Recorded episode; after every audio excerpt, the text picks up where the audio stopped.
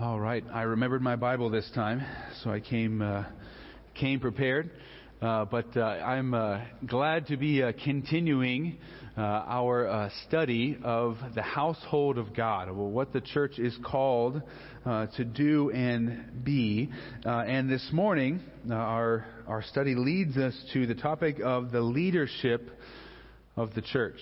Uh, and uh, as we just got done reading through the, the book of Numbers in the Old Testament, we saw that uh, in the Old Testament, uh, there were a specific tribe in Israel that was set apart for the task of leadership. They were given the responsibility of caring for uh, the tabernacle and the temple, and they were given the responsibility, uh, the tribe of Levi, uh, for teaching the law of God to the people of Israel throughout their territory. Uh, and then in addition to that, uh, there was the, the descendants of Aaron uh, who were to function as uh, the priests in the land. And the, the role of the priest was to, to represent uh, the people of Israel before God uh, and kind of doing that through the sacrificial system. And these were hereditary responsibilities in Israel, so they always knew who was supposed to be leading, who was supposed to be teaching. Uh, it was the, the Levites and uh, the descendants of Aaron. But in the in the church, these responsibilities are not passed down in, in hereditary uh, manner from, from father to son. Uh, and so the, the question arises, who is it that is supposed to lead God's church? Who is supposed to, to lead in, in teaching? Who is supposed to, to lead spiritually the people of God? And, and sometimes, in answer to that question, churches uh, assign leadership to those men in the church who are just uh, the most successful in the outside world. Say, hey, you've been uh, successful in running a business or sitting on a board, or uh, you've been successful in, you know, being in the military or coaching a team or a variety of things. Sometimes we look to external things and say, well, this man can probably lead in the church because of X, Y, and Z. That's, that's one way of figuring out who should lead the church. At other times, it's given to those men who have been at a church for a certain amount of time. You've kind of been here long enough, you should lead. Other times it's given to those uh, who have given a certain amount of money to the church. Hey, you, you you sustain the church at this level, you should be one of the leaders. And sadly, at other times, churches are, are often led by individuals who have kind of climbed their way to the top of the mountain through manipulation uh, or the, the abuse of power. They're, they are the most cunning individuals in the church uh, concerning church bylaws and other things, and so they have worked their way into being a leader in the church. But is that what church leadership should look like? Uh, is that God's template that He lays out for us in Scripture? Now, are we to maybe select a leader as the Old Testament Israel did, right? With with, with King Saul. Remember the, the two qualifying marks of, of King Saul? He was the tallest and he was the most handsome. Uh, and, and so that, that's not the way that we want to choose leadership in the church.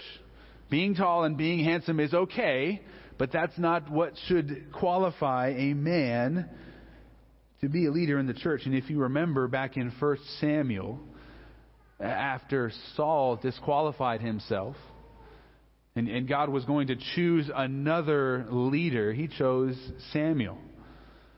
No, not Samuel, he chose the prophet Samuel to anoint David. And Samuel goes to the house of Jesse, and he works his way through all of Jesse's sons. Uh, and the, the oldest and also the, the handsomest. Uh, and the prophet Samuel was like, oh, this is going to be the one. And God says, no, I don't look at the outward appearance. I look at the heart. And what we're going to see in, in selecting leaders for the church, God puts a preeminence upon not their outward appearance, but upon their inner character. What is the life and the conduct of the men in the church and those who are faithful, those who are following Christ, Those who are the most mature should be the leaders. And as we're going to, to look at various passages in, in Scripture this morning, uh, we're going to see that God has ordained two offices in His church for leaders, elders and deacons. Kind of summarized in Philippians uh, chapter one, verse one, and Paul writing the letter, he says, Paul and Timothy, servants of Christ Jesus, to all the saints in Christ Jesus who are at Philippi with the overseers and the deacons.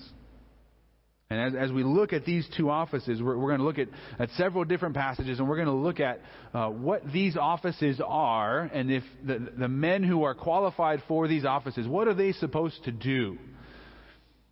And we're, we're going to look at six roles of elders and deacons that help to clarify their responsibilities before God and the church. Uh, the, this is what these are the, the men who are supposed to be the leaders in the church, and here is what they are supposed to do. Uh, and if you if you turn with me to First Timothy chapter three, that's where we will begin, and the, the first of these roles of elders and deacons. And we're going to begin with elders, and most of the what we're going to look at today pertains to them, and then we're going to get to the deacons uh, towards the end. But we can begin by saying that elders are overseers of the church.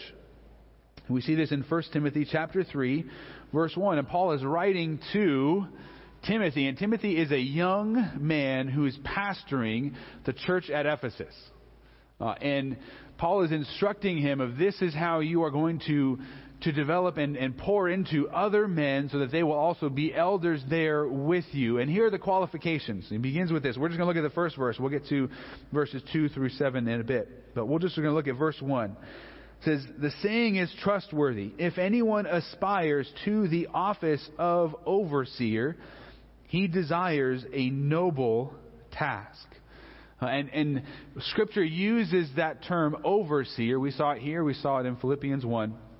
That's going to be synonymous with the term elder, which we're going to see elsewhere in Scripture.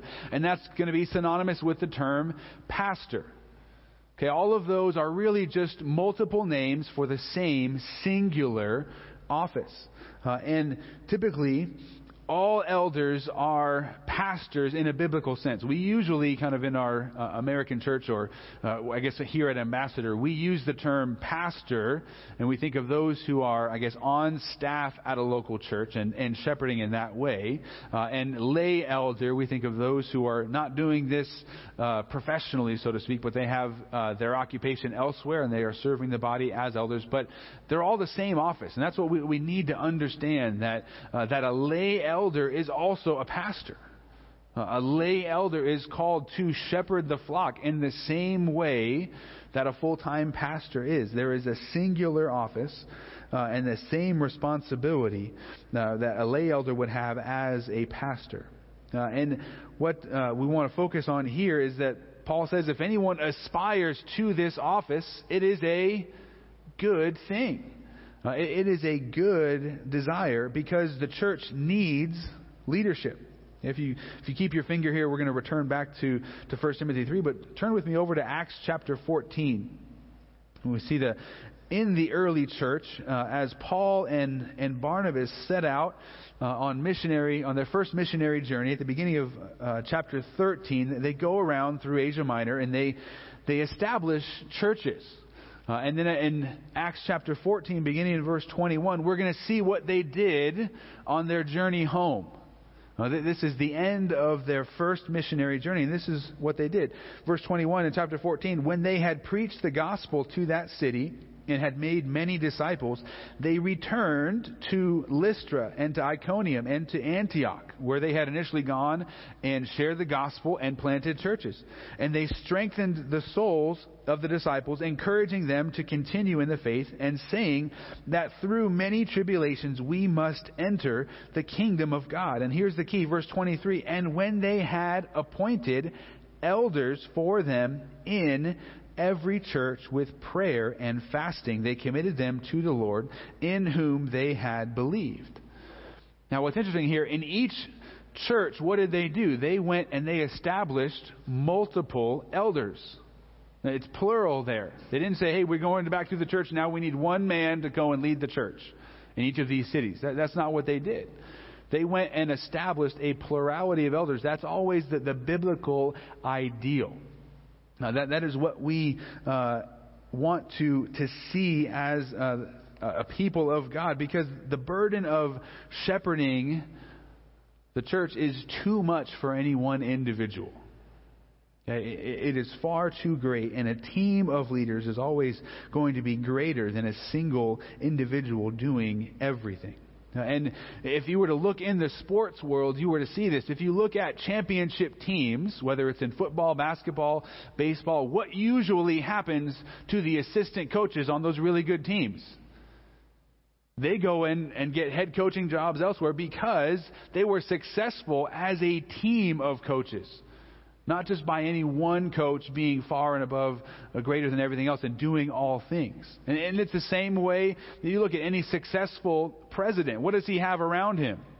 He's going to have a cabinet uh, of people who are able to advise him, who are able to uh, to lead other areas of the federal government and execute uh, what is intended to be uh, happening in each of those areas. We have the Secretary of State, Secretary of Defense, all of those different uh, offices. And, and the same thing is intended to be seen in the church, that a plurality of elders is going to, in essence, multiply the ministry of the church, and a plurality of elders is also going to cover uh, the, the weaknesses of uh, the pastoral team. Yes, I have weaknesses. I have strengths, and there's things that I'm not good at. Uh, and uh, the God has gifted our church body uh, to be able to to have to develop a plurality of elders that's going to, the giftings are going to complement one another. Uh, and we're going to have a, a plurality of elders with, with different types of giftings. And when you pull uh, all of that godly wisdom and all of those different types of spiritual gifts together, they're going to be able to shepherd the flock of God here uh, or at any local church. That is the God's vision for leadership in the local church. There should be a plurality of elders. But then the question arises, well, who should be an elder? Uh, and short answer is qualified men. Uh, that God has intended uh, the, the church uh, to to acknowledge those men who meet certain qualifications, and we'll get to those uh, back in First Timothy chapter three. But but the short answer is the plurality of elders is supposed to consist of qualified men. They meet the biblical qualifications, uh, and you don't want to just rush any uh, man into leadership, because First Timothy chapter five says this. Paul warns Timothy at the same time of, hey, you need to establish other elders. He also says this, do not be hasty in the laying on of hands, nor take part in the sins of others. Keep yourself pure. And the idea is don't be hasty to rush men into leadership, because a couple of verses later he says this, the sins of some people are conspicuous, going before them to judgment, but the sins of others appear later. So the idea is that, that there are some whose, uh, when you first uh, meet them, their, their sins become evident, and others, their sins become evident over time. And he says, Timothy, make sure you get to know the men that you're going to place into leadership. And he's going to give qualifications uh, in First Timothy three that we're going to look at. But you, you look at these men, and if they are, make sure that they are qualified. Uh, you test them and make sure that they meet the, these biblical standards, and then you bring them into leadership. And so qualified men, you don't want unqualified men leading the church. But then also uh, in First Timothy chapter two, Paul makes it clear that it's qualified men who were supposed to lead. Uh, male leadership uh, is what is seen in Scripture. Uh, and that becomes really clear in First Timothy chapter two, verse twelve, where Paul says, I do not permit a woman to teach or to exercise authority over a man. He says, rather she is to remain quiet. And again, that's in, in the context of the church. Women are not called to, to hold the office of elder. Now, are there a whole bunch of other things that women are called to do in the church? Absolutely. And everybody is, is pro-woman in ministry, but the question is, what are, what are they called to do? There's a lot of responsibilities that women have in the church and that they should do, but there's a clear prohibition in Scripture that they should not be pastors or elders. And that's what we see. So the plurality of men should be qualified, plurality of elders should be qualified men in the church. And and so that's what we what we see here in First Timothy. He says, whoever aspires to this office, it is a good thing. Uh, and, and so, men, here's just a question for you. Do you aspire to this office? Uh, and if you do, that is a good thing, but it's also a serious thing. Because what is also said in the New Testament is that those who teach will be held to a greater strictness in judgment. James chapter three, verse one. There is a double judgment for those who, who teach. Hebrews thirteen, seventeen, which we're going to mention a couple of different times, says that all of the elders in the church will give an account before God for how they shepherded the people in the church. That's, that's a sobering statement. So it is a good thing to aspire to this office, but it's also a very serious thing. It's not something to be taken lightly. But I would encourage you men, again, to aspire to that, to, to aspire towards that. And I'm not saying every single one of you has to one day be an elder. It's okay if you don't aspire to the office. You're not a lesser Christian because of that. You can still be faithful, and God is calling you to lead your families and, and to pursue Christ wholeheartedly. So it's okay if you don't aspire to this office as well. But you still need to aspire to the qualifications. You still need to pursue spiritual maturity. And, and not everyone is called to be an elder. Not everyone is called to be an overseer of the church who will one day give an account. It's a sobering and serious reality of those who are called to be the leaders of the church. The elders are overseers of the church. And then secondly, elders are called to be under shepherds of Christ. If you turn with me over to First Peter chapter five, we begin to, to see and understand a little bit more of this role and these tasks that the, that the elders of the church have. Now, First Peter chapter five, if you, if you look with me at verses one through five, Peter says this, "So I exhort the elders among you, as a fellow elder and a witness of the sufferings of Christ, as well as a partaker in the glory that is going to be revealed. Shepherd the flock of God that is among you, exercising oversight, not under compulsion, but willingly, as God would have you, not for shameful gain, but eagerly, not domineering over those in your charge, but being examples to the flock. And when the chief shepherd appears, you will receive the unfading crown of glory.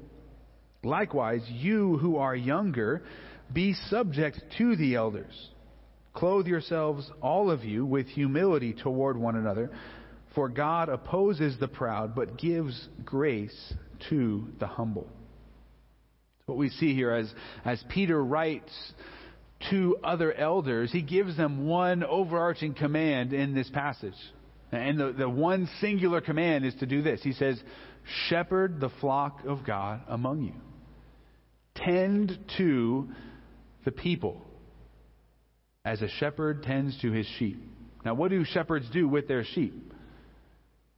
They care for them. They, they, they feed them. Uh, they lead them and guide them. They make sure that they're they're watered and kept safe.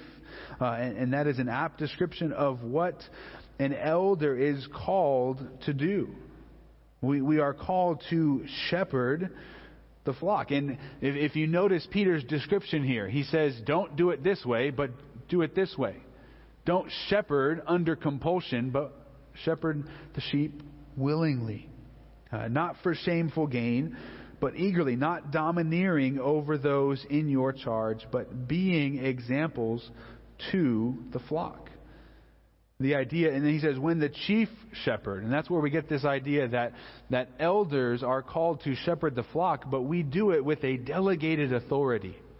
I don't have any authority in and of myself.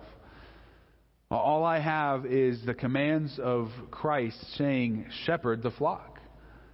The, the chief shepherd is Christ. We, we looked at that earlier in this series on the church. Jesus Christ is the head of the church. He is the chief shepherd. And as an under shepherd, the elders are called to care for his people. And if, if the elders get this wrong, they do not faithfully shepherd the people of God, there will be judgment. If you want to see an example of this, turn with me back in your Bible to the, the book of Ezekiel. Ezekiel chapter thirty-four. And as, as we saw earlier, the, the Levites were called by God to be the shepherds of Israel. They, they were called to be the those who, who teach God's people. Uh, and, and the descendants of Aaron were called to be the priests representing uh, the people before God. But in Ezekiel thirty-four, you, you see God indicts th- these men who were called to be shepherds. And this is what he says. Ezekiel thirty-four, beginning in verse one, he says, "The word of the Lord came to me, Son of man, prophesy against the shepherds of Israel. Prophesy and say to them, even to the shepherds, thus says the Lord God, ah, shepherds of Israel who have been feeding yourselves, should not shepherds feed the sheep? You eat the fat, you clothe yourselves with the wool, you slaughter the fat ones, but you do not feed the sheep. The weak you have not strengthened, the sick you have not healed, the injured you have not bound up, the strayed you have not brought back, the lost you have not sought, and with force and harshness you have ruled them. So they were scattered because there was no shepherd, and they became food for all the wild beasts. My sheep were scattered. They wandered over all the mountains and on every high hill. My sheep were scattered, scattered over all the face of the earth, with none to search or seek for them.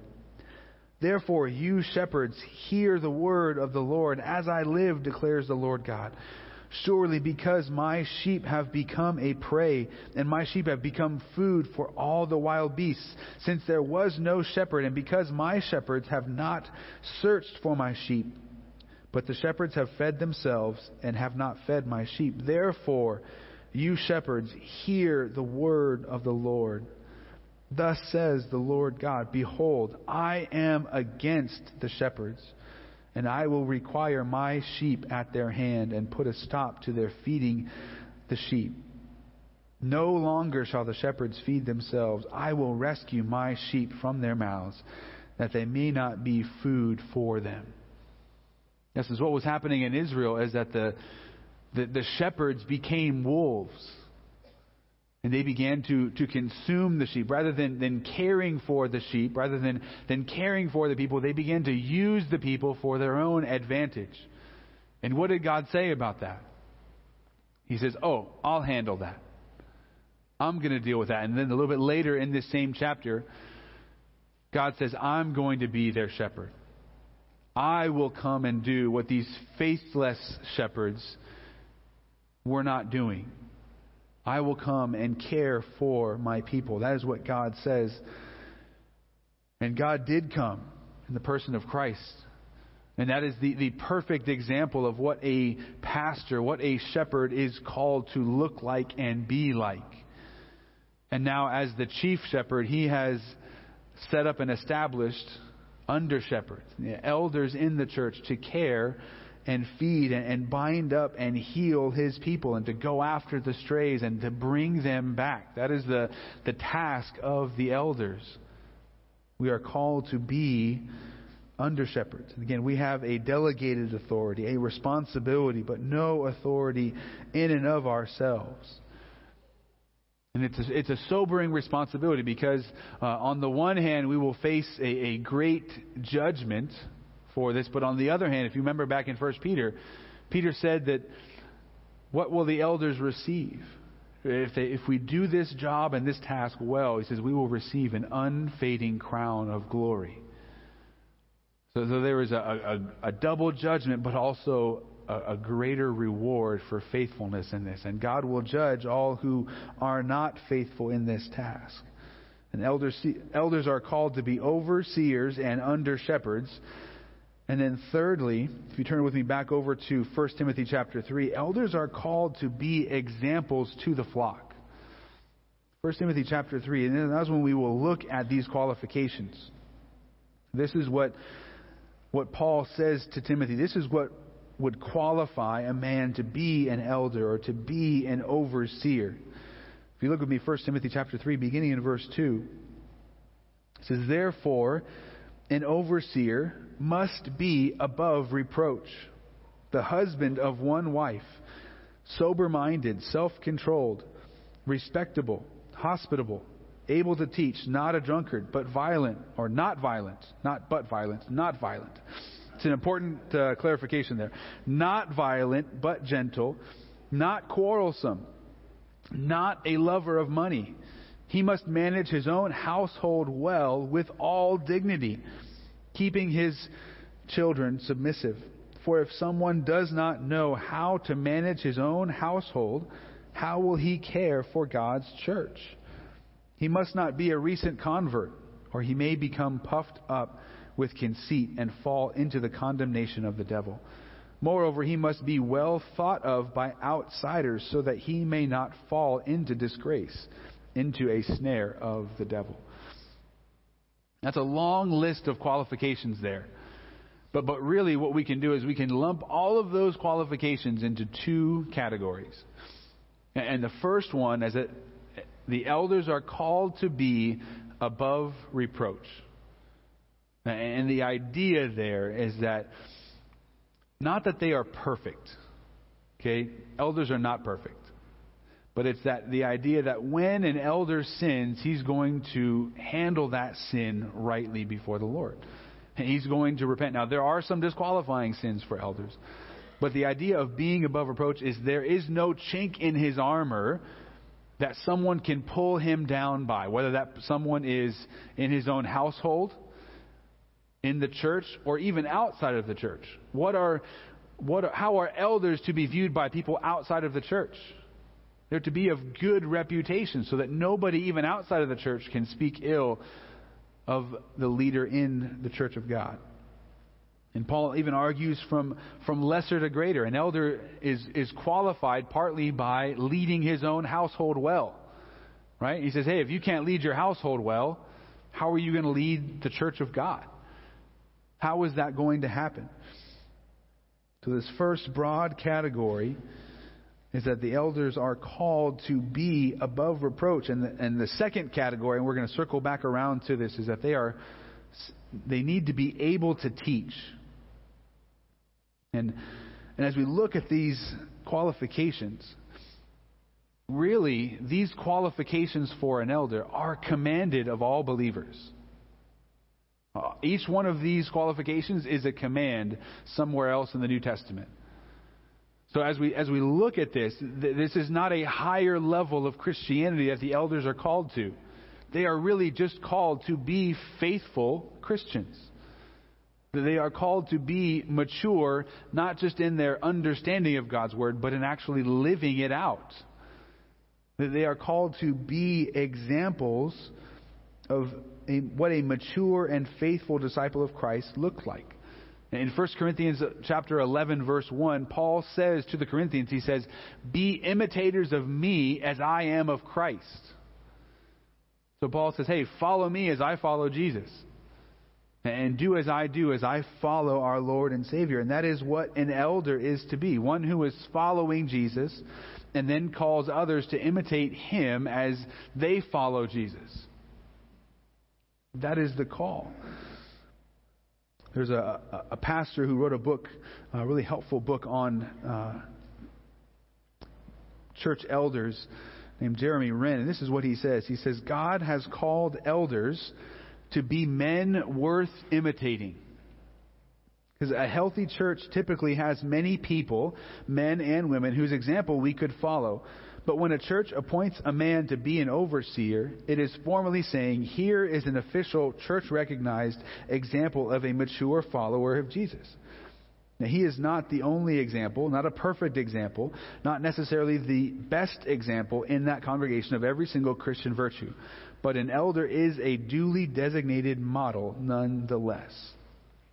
That is the idea, that elders are called to be examples to the flock. He was a nineteenth century uh, Scottish preacher who died when he was twenty-nine, Robert Murray M'Cheyne. And he, I'm going to read this quote, and this this quote is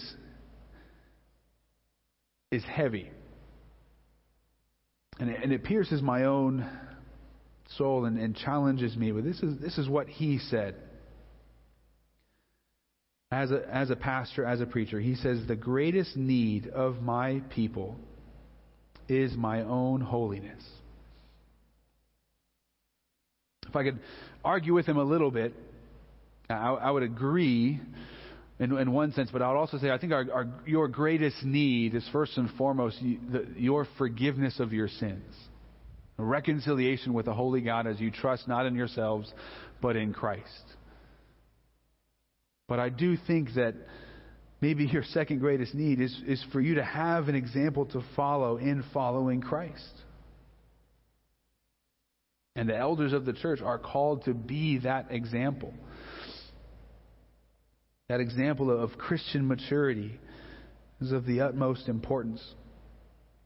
And that, that same pastor that I quoted, Jeremy Wren, also says this. He says, "To put it another way, an elder's job involves shepherding by being as well as by doing. And elders pastor churches not only by what they do, but also by who they are. And without the being, the doing falls apart." And that was really impactful to me in my own study this week. That's a high calling for me to be an example to you. But I would also say this. It's a high calling for all of us. Because if it's true for me as a pastor, it's also true of you as mothers and fathers and sisters and brothers and co-workers and neighbors and distant family members and grandparents and whatever it is that you want to fill in the blank. Parents, what is it that your kids need the most from you? Your holiness. They need an example to follow. And just in this whole realm of, if you look at the Christian faith, we don't save anybody. Right? That's outside of our power. We, we've looked at that and talked about that in the past. And the amazing thing, we can't save anybody, but we can be a stumbling block. It's hard to accept at times, right?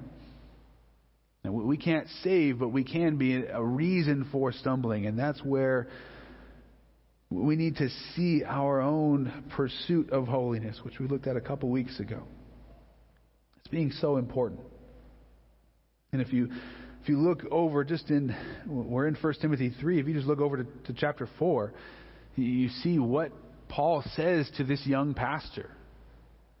Verse twelve, "Let no one despise you for your youth, but set the believers an example in speech, in conduct, in love, in faith, and in purity." He says to this young pastor, you be the example. And then look at chapter four, verse fifteen. He says, "Practice these things, immerse yourself in them, so that all may see your progress." And then verse sixteen, "Keep a close watch on yourself and on the teaching, and persist in this, for by so doing you will save both yourself and your hearers." Okay, this reality that we can easily be a stumbling block. And I've had some, some hard conversations with with others who have been at churches where a pastor or an elder has fallen into grievous sin. And what a tremendous stumbling block that is, and how it rocks the church in so many different ways, and it shakes people's faith. And that's where this calling that, that pastors and elders are called to be examples to the flock. And indeed, again, the same lines. Parents, you're called to be examples to your children. We are called to all be examples of Christ-likeness to others. This is a serious calling. And again, the, the, the overarching qualification for an elder is, are you pursuing Christ? Are, are you mature? Are you faithful? It's nothing that anybody can tear you down with in any accusation. And we may not all aspire to be elders, but we should all aspire to be examples of Christian maturity. Every one of us should aspire to these qualifications, because again, all of these qualifications are elsewhere commands in the New Testament. And while elders are called to be overseers and under-shepherds and examples, they are fourthly also called to be guardians of the truth. If you turn with me over to a, a parallel passage, just a couple pages to the right in your Bible, to, to Titus chapter one. The elders are called to be guardians of the truth. When, when we saw the, the qualifications of an elder in First Timothy, and I said they, they fall into two broad categories. The elders are called to be above reproach, and then secondly, they are supposed to be able to teach. Uh, and when... When the Apostle Paul speaks of that, able to teach, it's first and foremost able to teach and proclaim the gospel. The gospel in Scripture that all have sinned and fall short of the glory of God, that we have all rebelled against our, our holy Creator, even as Vincent preached last week, right? Now, that we are all, none of us choose to follow God. But the gospel is that God has saved us. While we were yet sinners, Christ died for us. And now we are all called to look to Christ in faith. And all who look to Christ in faith will be rescued, reconciled, and redeemed. They will be now at peace with God and able to live for God, something that they were never able to do in the past. That is the message of the gospel that every elder needs to be able to proclaim and then live out. But this passage in, in Titus chapter one adds some, some greater clarity to that second criteria of able to teach. If you look with me at Titus chapter one, verse nine, Paul says this, in, in writing to another young pastor on the island of Crete, he says this, speaking of elder qualifications, he must hold firm to the trustworthy word as taught, so that he may be able to, number one, give instruction in sound doctrine, and number two, also to rebuke those who contradict it. Additional clarification on what it means to be able to teach, that you are able to teach the truth, and you are able to identify and address false teaching in the church. And in this way, the elders are guardians of the biblical truth. And this is a hard task. I love what Charles Spurgeon says about this. He says, discernment is not a matter of simply telling the difference between right and wrong. Rather, it is telling the difference between right and almost right. Or another theologian, John Murray, says, the difference between truth and error is not a chasm, but a razor's edge. And elders are called to be so familiar with the truth of Scripture, so familiar with uh, Christian doctrine and theology and the, the Bible that that we are able to to hear teaching and say, wow, that's that's off like two degrees. Like we can affirm this, but that's just, that's off just enough. And as I always say, if you're leaving Los Angeles for Hawaii and your plane is off two degrees, that's a really big problem, right? And it may not seem that way initially, but you're going to miss Hawaii if you're two degrees off. And so those one or two degrees when it comes to Christian doctrine are so important. And elders are called to be the ones to, to safeguard the church against that one or two degree drift. Because if you're off one degree now, five years from now, it's going to be a very serious, serious problem. And elders are, are the ones who are called to safeguard the truth of the church from error, and they're to safeguard the church against false teaching. And, and and you know what? The apostles promised that there would be false teachers and false teaching in the church. Second Peter chapter two, verse one, Peter says this, but false prophets also arose among the people, speaking about the Old Testament. And then he says this, so false prophets in the Old Testament arose. And he says, just as there will also be false teachers among you. And Paul says this in his last words to the Ephesian elders, Acts, Acts chapter twenty. Paul comes and it's a, just this uh, amazing goodbye. Paul had been in the church at Ephesus for more than two years ministering there. And then he continued on his journey. And then he returned, and he was going to Jerusalem where he thought he was going to be put to death.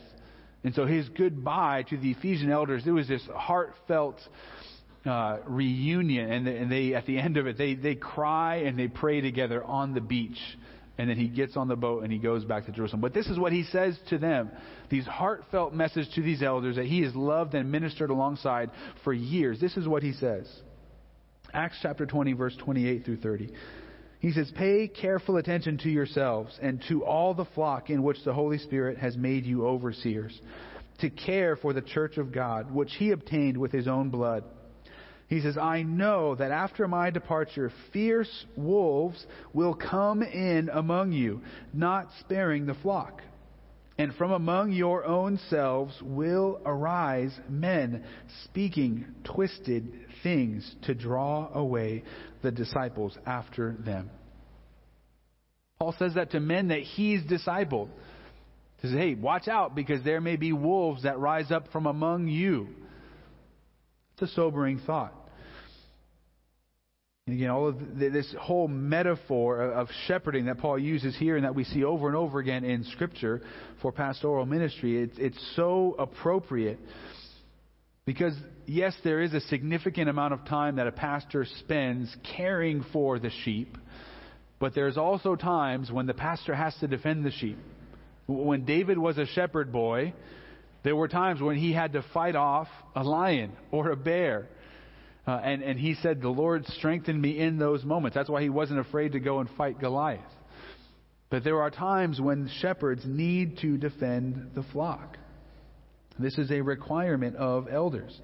And sometimes that bear or lion or wolf, that predator, sometimes it comes from outside of the church and tries to, to creep in. And other times that predator's been here for a while. And the, the elders, as the shepherds, are the ones who are called to address that and to say, this sheepy is not a sheepy. Uh, th- this sheepy is a wolf, and he needs to be addressed. But in defending the sheep, pastors are not called to get into fist fights with false teachers. I don't say a false teacher, hey, meet me at dawn in this field over here, and we're gonna we're gonna duke it out. That, that's not how that's handled. And realistically, we don't even fight against people. We fight against ideas.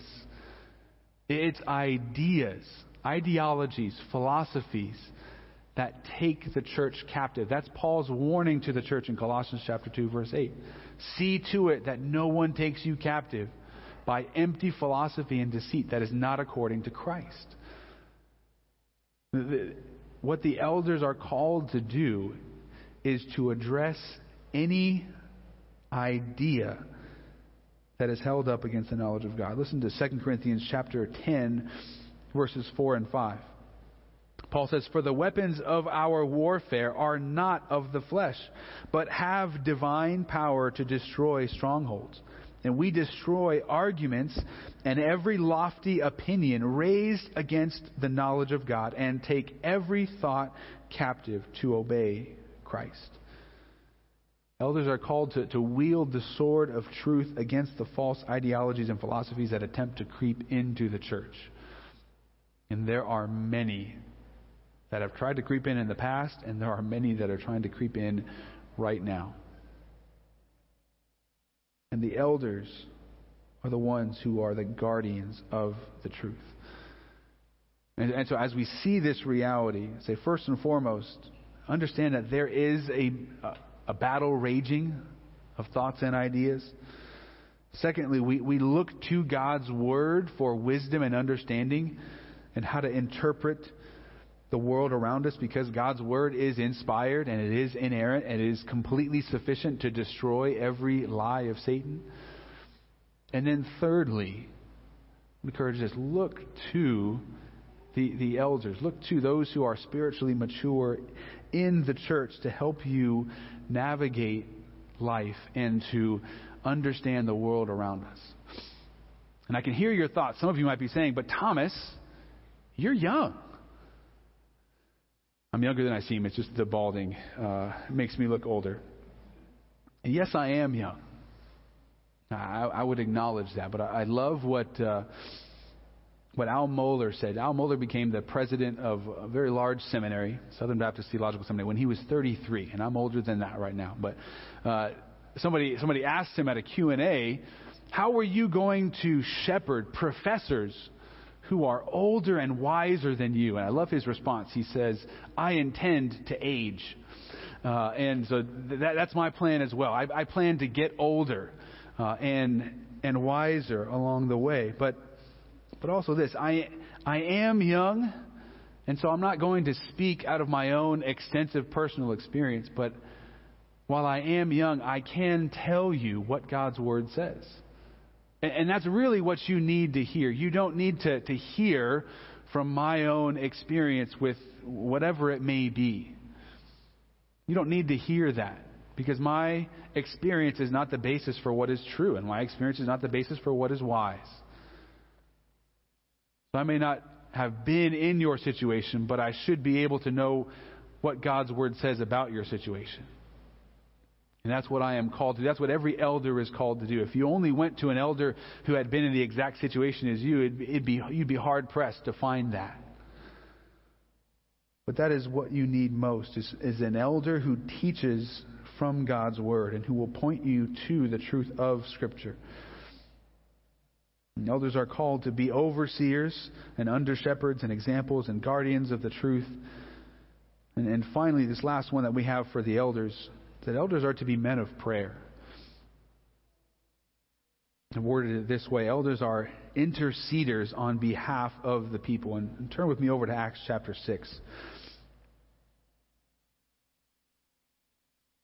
In Acts chapter six, you see the, the apostles understanding their role in the church, what they were called to do. There was some, some issues in the church, which we'll circle back around to when we talk about the deacons in a couple minutes, but we'll draw your attention to Acts chapter six, verse four. The apostles say this: but we will devote ourselves to prayer and to the ministry of the word. That is what the apostles devoted themselves to, and that is what elders are called to devote themselves to. You're to be men of prayer. And this is a recurring theme in the life of Christ. You want to be deeply convicted about your own prayer life. Uh, Jesus would go and, and wake up early, early in the morning and go pray. The, the night before he, he chose the twelve disciples, he spent the whole night in prayer. This is a theme in the life of Christ. It's a theme in the lives of the apostles. And it's a command in the New Testament that's repeated over and over again. Colossians four verse two says, continue steadfastly in prayer, being watchful in it with thanksgiving. First Thessalonians five seventeen, it's a great memory verse. Pray without ceasing. Right, you guys all memorize that right now. Uh, pray without ceasing. Jesus in Luke eighteen verse one, and he told them a parable to the effect that they ought always to pray and not lose heart. So the, the elders of the church are called to be interceders for the people. We're called to be in prayer for you. And an elder must be a man who's willing to wrestle in prayer for the people of God that have been entrusted to his care. One of the Puritans say say this, that we must, we must not only pray for ourselves, speaking of pastors, we must often pray on behalf of all our hearers. And prayer must carry on our work as well as our preaching. And he preaches not heartily to his people who will not often pray for them. And here's what I need to confess to you guys. I need to continue to grow in this area of praying for you. And I want to know how I can actually tangibly be praying for you on a regular basis. As I mentioned, we have the new and updated website.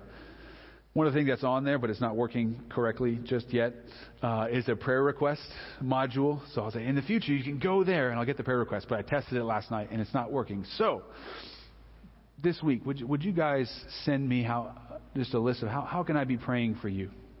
How can I be praying for your family? Uh, and, and how can I be lifting you up on a regular basis? Uh, I need to grow in this area. And this is a, a deeply convicting message for me. Uh, and all of these things that an elder is supposed to, to do and, and to be. But as elders, Bruce and I are, are called to, to be praying for you on a regular basis. And so please let us know how we can be doing that on a regular basis. And, and then please be praying for us uh, on that same way. So as we've, we've looked at elders now, there's really five big roles uh, for them. They are overseers, under-shepherds, examples, guardians, uh, and they are to be interceders. And we, we I don't want to transition over to, to deacons. And I had to kind of shorten my outline because I had too many points. So the deacons kind of got rolled up into to one big point, but deacons could, could be a whole message in and of themselves. And I would summarize the, the deacons' roles in this way, that, that deacons are assistants to the elders. They are, in essence, the, the, the lead servants to the flock, but their chief goal is to assist the elders. And we see this in this passage that we're already in, in, in Acts chapter six. And there was there was conflict in the church. If you, if you look with me at verse one in chapter six, it says, "Now in these days, when the disciples were increasing in number, a complaint by the Hellenists arose against the Hebrews because their widows were being neglected in the daily distribution. And the twelve summoned the full number of the disciples and said, 'It is not right that we should give up the pre- uh, preaching the word of God to serve tables. Therefore, brothers, pick out from among you seven men of good repute, full of the Spirit and of wisdom, whom we will appoint to this duty. But we will devote ourselves to prayer and to the ministry of the word.' And what they said pleased the whole gathering, and they chose Stephen, a man full of faith and of the Holy Spirit, and Philip, and Prochorus, and Nicanor, and Timon, and Parmenas, and Nicholas, a proselyte of Antioch. And they set before the apostles, and they prayed and laid their hands on them." And so there was a time in the early church where the apostles were serving tables. They were waiting on people, but then they realized, wait a second, this is a good thing, but in doing this, we're not able to focus on prayer and the ministry of the word, which is the, the, the first calling of the elders. So they said, hey, we need to appoint other faithful men who can focus on this task so that we can keep the main thing the main thing. And so the, the office of deacon was instituted here. And really, the term deacon just means servant. The, the idea of, a, of a, a waiter serving at tables. And, and so we see that deacons come into the church here. And what's remarkable also is that one of these seven deacons becomes a false teacher. Nicholas, uh, the, the proselyte of Antioch, be, re, goes his own way, and he's condemned in uh, Revelation and the sect of the, the Nicolaitans. So it, you see false teaching as ever a danger within the church. But if you turn with me back over to, to First Timothy chapter three, we're kind of running out of time, and so we won't read through all of the qualifications of a deacon, but I would encourage you to go in this week and, and look at verses eight through thirteen of First Timothy three. And as you see the qualifications for the deacons, they're very similar to the qualifications of an elder. And that the deacon is just really called to be an example of Christian maturity. The only qualification that isn't present is that deacon doesn't have to be able to teach.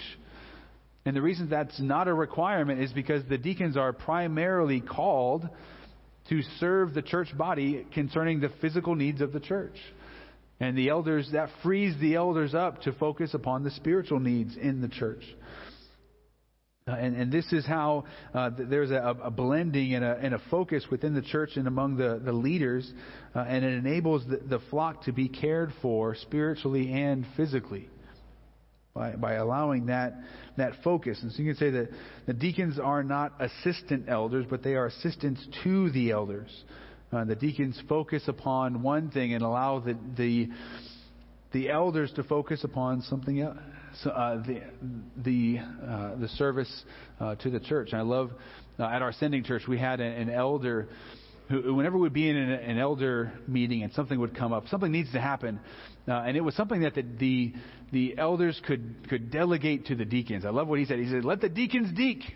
Uh, let, let them do their thing. Let, let them serve uh, as they are called to. And in doing that, it would free up the elders, because it's really easy for the elders of the church to get bogged down in all of the, the, the physical needs, uh, all the physical things of the church, because those are always pressing. But again, the, the main thing that the elders are called to is, is the, the, the defense of the church, the, the guardians, the, the examples to the flock, and being able to feed the flock spiritually. So we have to let the deacons deacon. And again, this is this is by no means saying that the deacons are second-class citizens, or that they don't need to know the word. Because again, if you notice, uh, Stephen was among those deacons, uh, and he was a pretty good preacher. Uh, and his preaching actually cost him his life, because he was pretty bold, uh, condemning the very men who put Christ to death. Uh, and so we see that, that deacons are also called to be examples, but they are assistants to the elders. They they are the, the those are the, the lead servants in the church. It's a different gifting and a different calling, but both are important to the life of the church. So what do we what do we do with all this? We've seen these these six roles, that elders are to be overseers of the church, under shepherds of Christ, examples to the flock, guardians of the truth, interceders for the people, and that deacons are called to be assistants to the elders. Now, we'd be over looking at all of these things. Again, we see that, that character is far more important than, than the outward appearance. Uh, and, and we don't just look at a guy like, hey, he'll, he'll make a good elder. Uh, and one, one author, Malcolm Gladwell, calls this just assigning leadership ability by looking at someone's external appearance. He calls this the the Warren Harding error. And, and what he's speaking of is the, the twenty-ninth president of the United States. It's a man by Warren Harding. And, and Gladwell says this. He says, Warren Harding was not a particularly intelligent man. He liked to play poker and golf and to drink, and most of all to chase women. He, he was vague and ambivalent on matters of policy, and his speeches were once described, I love this, his speeches were once described as an army of pompous phrases moving over the landscape in search of an idea. Uh, and yet this unremarkable politician was elected by an unprecedented sixty percent vote.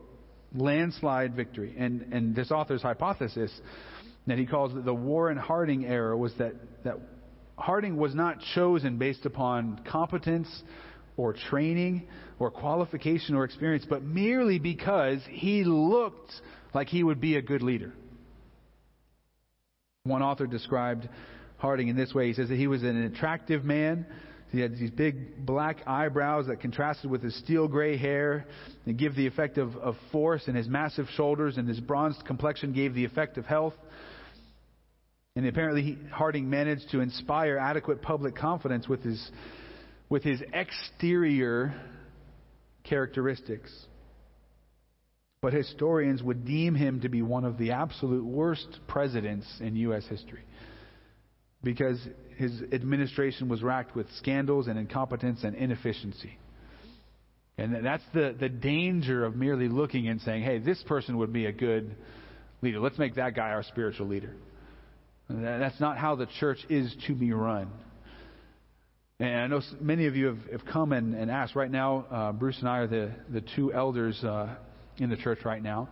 And we are working to, to train up and identify other elders. Tomorrow night we have our lay elder discipleship. We're meeting with a group of guys and uh, putting them through the torture uh, rack and teaching them theology and quizzing them on theology. They have papers to write, so they'll be. I know what they'll be doing this afternoon uh, and, and getting those papers uh, to me. Uh, but the idea is we, I can't wait to have other elders here, believe me. But I'm also, we're, we're not going to be in a hurry in that process. Uh, and, and so we're we're working towards having that plurality of elders. Uh, and uh, what I would ask of you, kind of in response to this message, of, of would you pray that the Lord would raise up other faithful men to be elders, other faithful men to be deacons uh, in our church. We we long to have a plurality of, of leaders who are following Christ, who are that examples of maturity. And again, I would also pray that, that you all uh, would aspire towards that end as well. Uh, that you would all aspire to be examples of maturity in the Christian faith. And that is what uh, your family needs from you most. That is what f- others around you need from you most. They need to see you following Christ, and then you'll be able to say, follow me as I follow Jesus. And that's our big need. But would you pray with me for that? And again, please email me this week and let me know how I can be praying for you.